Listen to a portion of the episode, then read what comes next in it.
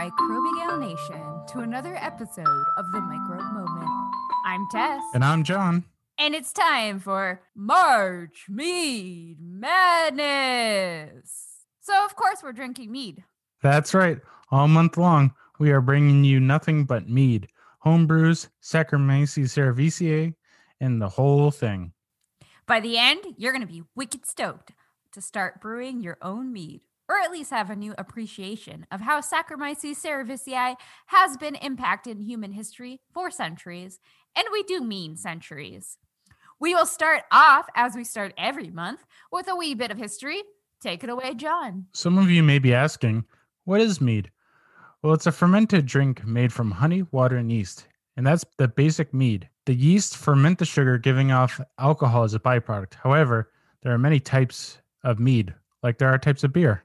Yeah, so obviously, mead has been around for a long time and has transcended time and cultures. As a result, we have a wonderful diversity of types of mead. Like wine, it can be sweet or dry. Like beer, it can be dark or light. Like spirits, it can include a number of other infused ingredients.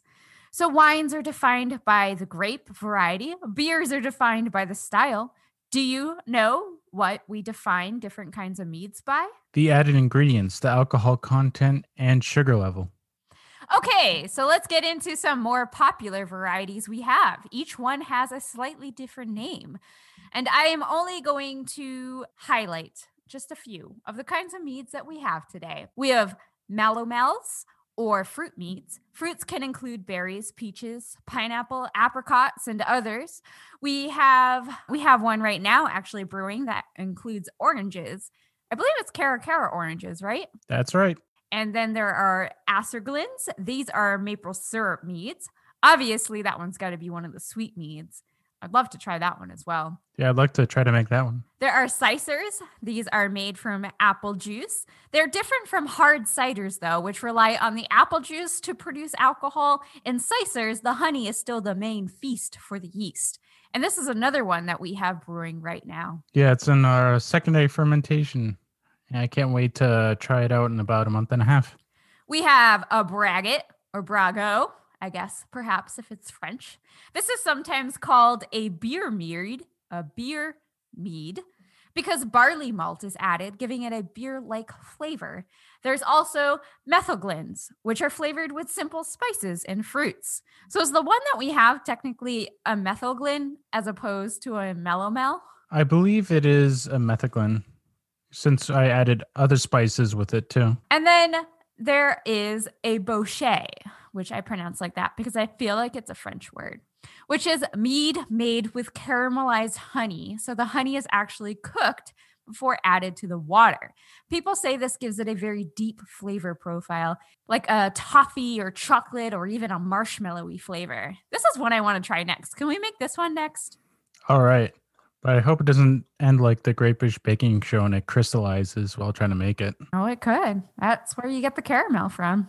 Then you can classify meads based on the alcohol content. So we have hydromels, standard meads, and sack meads, which I just love that meat, that name, sack meads. Hydromels are low in alcohol content, like less than 8%, so like a light beer. The standard mead is more like a wine, clocking in at 10 to 14% alcohol. And then you have your sack meads, which I was trying to come up with some sort of joke, like it was going to put you in the sack or something, but I didn't really find anything that worked well. But these are meads that have over 14% alcohol content. So there's some strong stuff out there. Indeed. So, John, can you tell us a little bit about the history of mead? I sure can. The earliest evidence of this is found in the Neolithic village of Jiahu in the Henan province of China in 7000 BCE. Wow, Yeah. that's forever ago. Yeah, 9,000 years ago. Oh my gosh. And is found in pottery containing honey, rice, and fruit. The mead was, or like they showed honey, rice, and fruit on the pottery itself. Oh, I should clarify. Uh, they found it on the pottery itself because they, they did like a mass spectrometry and found that. Cool. Yeah. It's thought to be the oldest alcoholic drink, which makes sense due to its simplistic recipe. What's the recipe? It's uh, water, honey, and yeast. That's pretty simple. Oh, time. The silent fourth ingredient is time. But honey has so much sugar in it, and yeast can be found everywhere. So it's not a far stretch to see that this accidentally occurring in nature and humans stumbling upon it by mistake. Mhm. And we'll get to a little story on that later. Oh, I can't wait to hear that. But this drink ended up popping up in many civilizations Scandinavia, India, Egypt, Greece, the Roman Empire, and of course, Europe, where it appeared around 2800 to 1800 BCE. Did you see in your research whether or not each culture came up with it independently or if it was sort of shared amongst cultures like through the Silk Road or something? I didn't see anything specifying that. I did see evidence of like maybe uh, types of meat being shared. So it may have started independently. Yeah, it could definitely go either way, I think. Yeah. And this drink really blew up when bees were domesticated because this gave a rise and increase in honey. For Egypt, this occurred around 2500 BCE. Beekeepers were highly esteemed members of society. Honey was used to sweeten everything, and we humans, we have a sweet tooth. Yeah, we do. The wax was superior candle as animal fat didn't last long and was not particularly good smelling. And obviously, it gave us alcohol. Mead preceded wine in Greece and was the preferred alcohol of Aristotle. Really? Yep. Wow, you always hear about how those those Greeks and their wine. Yeah. Well, Romans favored wine more, but they preferred Oh, maybe that's what I'm thinking of. yeah, but they preferred wine that was sweetened with honey, and that was called mulsum. Molso. Hmm, maybe I'll try that too. They like just put like honey inside wine. Yeah, so I don't know if it was like when they bottled it or when they were about to serve it, they added the honey to sweeten it up. Hmm, I'll have to try that. Although I'm sure there's some some winos out there just cringing right now. Yeah.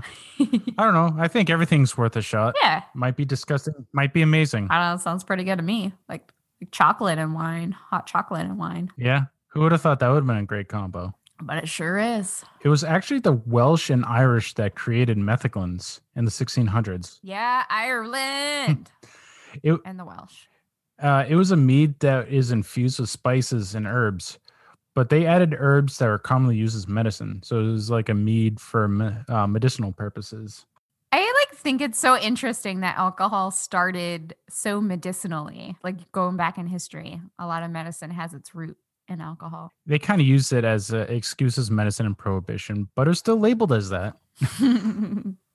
So mead was so loved, in fact, that the Welsh king Howell the Good proclaimed laws regarding mead, including on how to make it, uh, mead's place in society, and even appointed mead maker to the highest circle of officers. Oh, They loved themselves some mead. And I have an old recipe. So, as quoted, take rainwater kept for several years, Ew, several years? Where did they keep it? probably in a pot. How did okay. Continue. I don't know if I want water from several years. It's been sitting in a pot, No. especially in those days. That I don't know what's growing in that. Yeah, but it's rainwater, and that's probably the cleanest water you could get at that time, too. Yeah, but if it's stored in a pot in someone's what basement or house for years, I don't know. I don't trust it. Oh, somehow it worked. All right. Anyways, you take the rainwater and you mix a sextarius of this water with a Roman pound of honey. What's a Roman pound? I don't know, and I don't know what a sextarius is. oh yeah, that was the other thing. yeah. For a weaker mead, mix a sextarius of water with nine ounces of honey. The whole is exposed to the sun for 40 days and then left on a shelf near the fire. If you have no rainwater, then boil spring water. Huh. So I'm guessing how they stored the rainwater kept it clean because at the end they also say just boil some spring water. So yeah. So this was the Roman recipe yes. from Roman days. Oh, cool. Mm-hmm. Nice. So you want to talk about the uh, history and origins of honeymoon, which also has ties to mead. Let's hear it. All right, let's talk about the birds and the bees. Let's talk about honeymoons. Ah, honeymoons. Definitely a thing I'm looking forward to the most about getting married. But I am going to say a little trigger warning here. If you are planning a wedding, um, you probably want to skip this part because it doesn't like put honeymoons in a great I don't know. It doesn't it doesn't frame honeymoons very well. But Really? oh yeah, here we go. Oh boy. So this term actually comes from a long time ago. So there's actually a lot of different origins of this word. So I'll, I'll tell you a few tales about the origins of honeymoon. None of them are great tales, I got to say. One comes from 1542 when Samuel Johnson wrote the first month after marriage, when there is nothing but tenderness and pleasure, originally having no reference to the period of a month, but comparing mutually affection of newly married persons to the changing moon, which is no sooner full than it begins to wane. Which seems kind of depressing, actually. And I'm not really sure if in 1542 you could ever say there was much mutual affection since so many people were forced into marriage. But regardless, It's a really romanticized ver- uh, version of it, I assume. of marriage in the 16th century. Yeah, I think so. But at any rate, it's actually like super depressing because it's kind of saying, like, okay, so you're going to be married and the first month's going to be great. And then you're basically going to get an eternity of forever waning love. And it's just only going to get worse from there. Mm. Yeah, that's So cool, cool, cool. great. But we can bring this term even farther back in history from the 16th century to the 5th century. In this tradition, newlyweds would drink mead during their first moon of marriage. The mead was thought to be an aphrodisiac and help the women bear strong sons for the family. But I think we all know the length of the moon cycle probably has a little bit more to do with having a baby than drinking copious amounts of alcohol. Agreed. Mhm. But wait, it gets even darker. Susan Waggoner says she's a, a wedding historian, and she says the honeymoon dates from the days of marriage by capture. When, after snatching his bride, the groom swept her away to a secret location, safe from discovery by her angry kin. And there he would keep her until the family would either give up the search of the bride or she would become pregnant, making all questions of return mute. Uh, that's gross on so many levels. Oh my God, it's so bad. So, even after people were like, hmm, maybe it's not a great idea to snatch and kidnap women um, and force them to bear your child. But the tradition's kind of fun, so we can still have that happen. But first, we'll just do a little ceremony. And I just want to say, we're just like, okay, sometimes everything our ancestors do, we don't need to make into traditions, right? Right. Regardless, this is a tradition. So I transformed into the groom, paying the bride's father some money, having a little ceremony, and then abducting her. Cool, cool, cool. oh, this is getting bleaker and bleaker. Yeah. Uh, lucky for you. That's kind of the end of my story on honeymoons. Uh, but just to be clear, I think there are many traditions are shrouded in shadows and have been warped and twisted over the years. And origins can be hard to come by as these traditions continue to transform. I read many articles on the subject, and they all had slightly different origin stories of the honeymoon. So I presented just a few of the stories here. And uh, really, I didn't find any that were any happier than that. So I'm glad honeymoons are kind of where they are today and not where they were centuries ago. Yeah, it's all about going on vacation for your honeymoon. That's Yeah. a tradition I can get behind. Yeah, I kind of like the idea of drinking mead for a month, but like drinking mead for a month to have a baby, like, all right, maybe we need a little break from the wedding before we just start trying to conceive a child into this world. Not dive in head. Yeah, but that was then. This is now. You know, things change. So, what else you got to tell me about mead, John?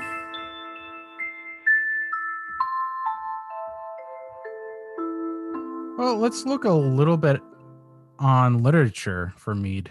It, mead was even a big part of literature. Uh, mead halls were commonly mentioned in Beowulf. Oh, yeah, I remember that. Yeah, if you remember the movie. I had to read the book. Well, obviously the book's better, but like the movie is a lot of scenes of it are in a mead hall. In Greek mythology, it was known as nectar of the gods or ambrosia. And Kronos was drunk on the honey of wild bees when Zeus castrated his father.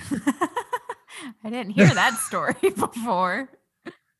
I mean, Greek mythology is very brutal in many aspects. Yeah. Yeah.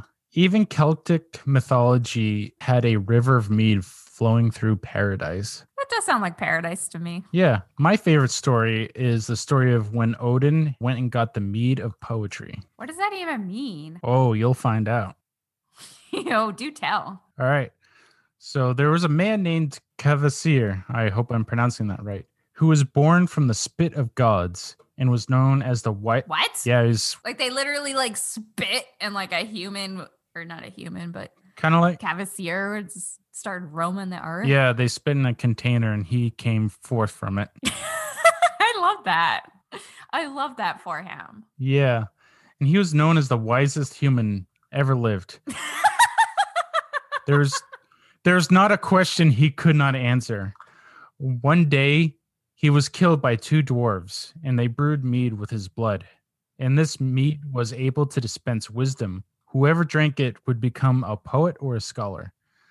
Now these dwarves kept killing until the son of two giants by the name of Suttung killed them and took the mead, hiding it in a chamber beneath a mountain, and he had his daughter watch over it. Wow. Really? A daughter being able being a guard? Yeah, yep. And this is where Odin pops in. Why does he care? Oh, he wants knowledge. He's on a mission to gain all sorts of wisdom. But I thought like this guy was born from his spit. Didn't he already have the wisdom? Uh, he was always looking for more wisdom.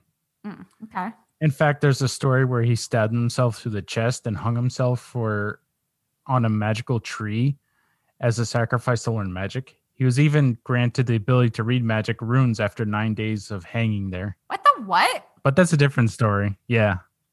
Okay. Well, this is this is taking a weird turn. So Odin sought the uh, mead. He disguised himself. That was made from his spit. Well, yeah. I mean, if you go back far enough. Okay. Yeah.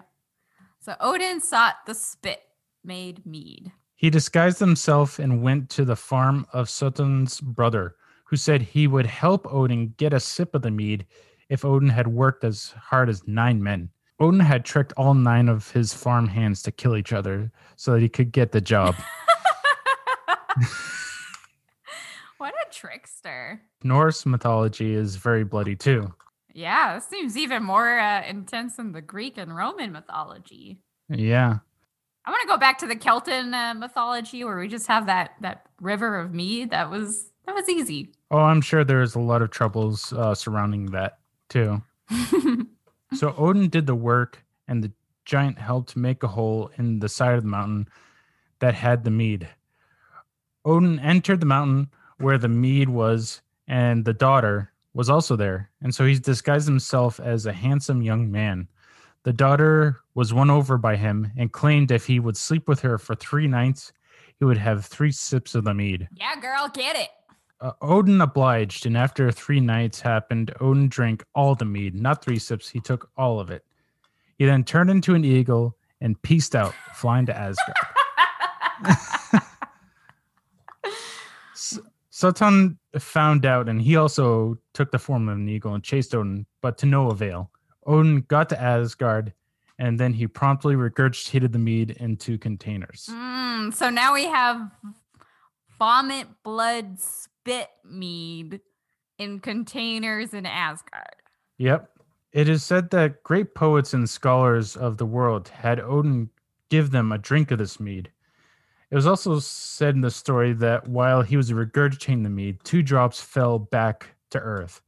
There, I think there's also a version where like Odin poops on Sutton while he's escaping him, but you know, more insult to injury. However, despite its popularity, mead ended up declining over a long period of time. It's really hard to pinpoint what was the exact cause, but I personally think it's a combination of many events. How many events? Uh, I have about five or six, but I'm sure it was more than that. Oh, wow. Yep. Tell me about them. So the first one is in the 11th century. Britain was conquered by the French. And then the French conquered the British alcohol content. Well, yeah, because they uh, brought over wine and hard cider, so that kind of was Mm. forcing their drinks upon them. And they wanted to be intellectuals, and intellectuals drink wine. Yep. There was also a combination of taxes on honey and a shortage during the 1300s to the 1600s. What? Why? It's more expensive because the royalty wanted money. So they thought that putting taxes on it would give them more money. Mm, lame. Also, there was a there was the development of refined sugar. So because of that, honey is not no longer being used as much as a sweetener, Mm-hmm. especially as it gets easier and easier to make. And then there's also the development of ales and beers.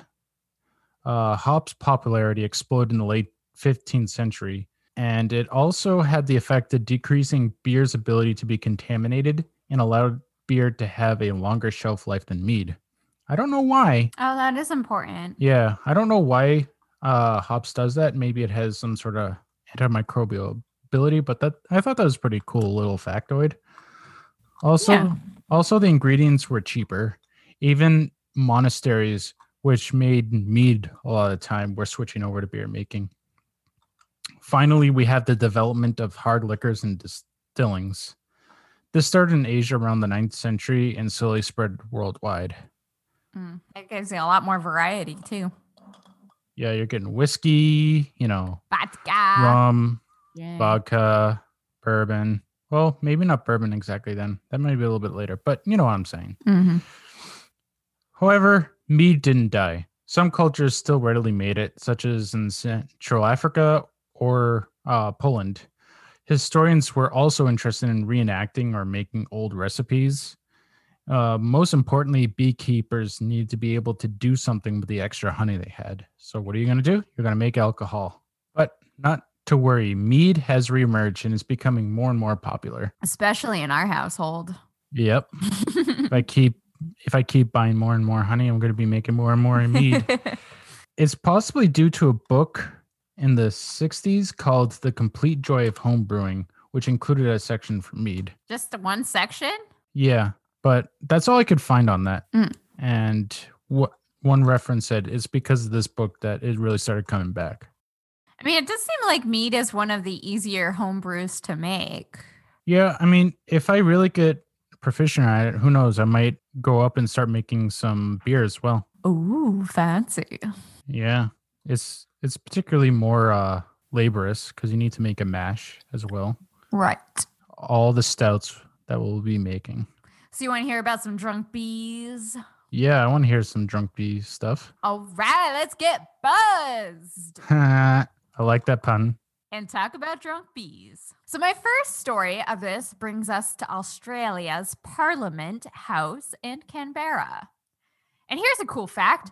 The story comes from the head beekeeper of the Australian government.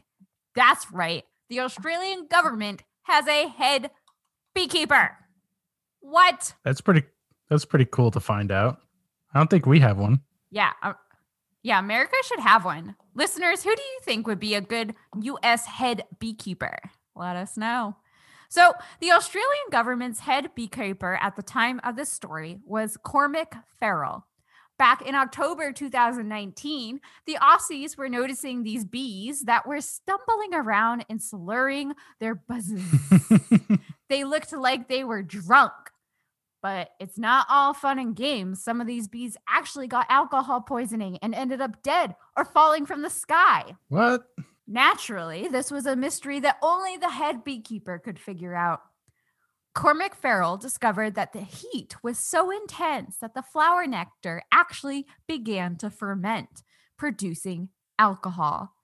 So, when our little honey foragers showed up to do what they do best, they got intoxicated.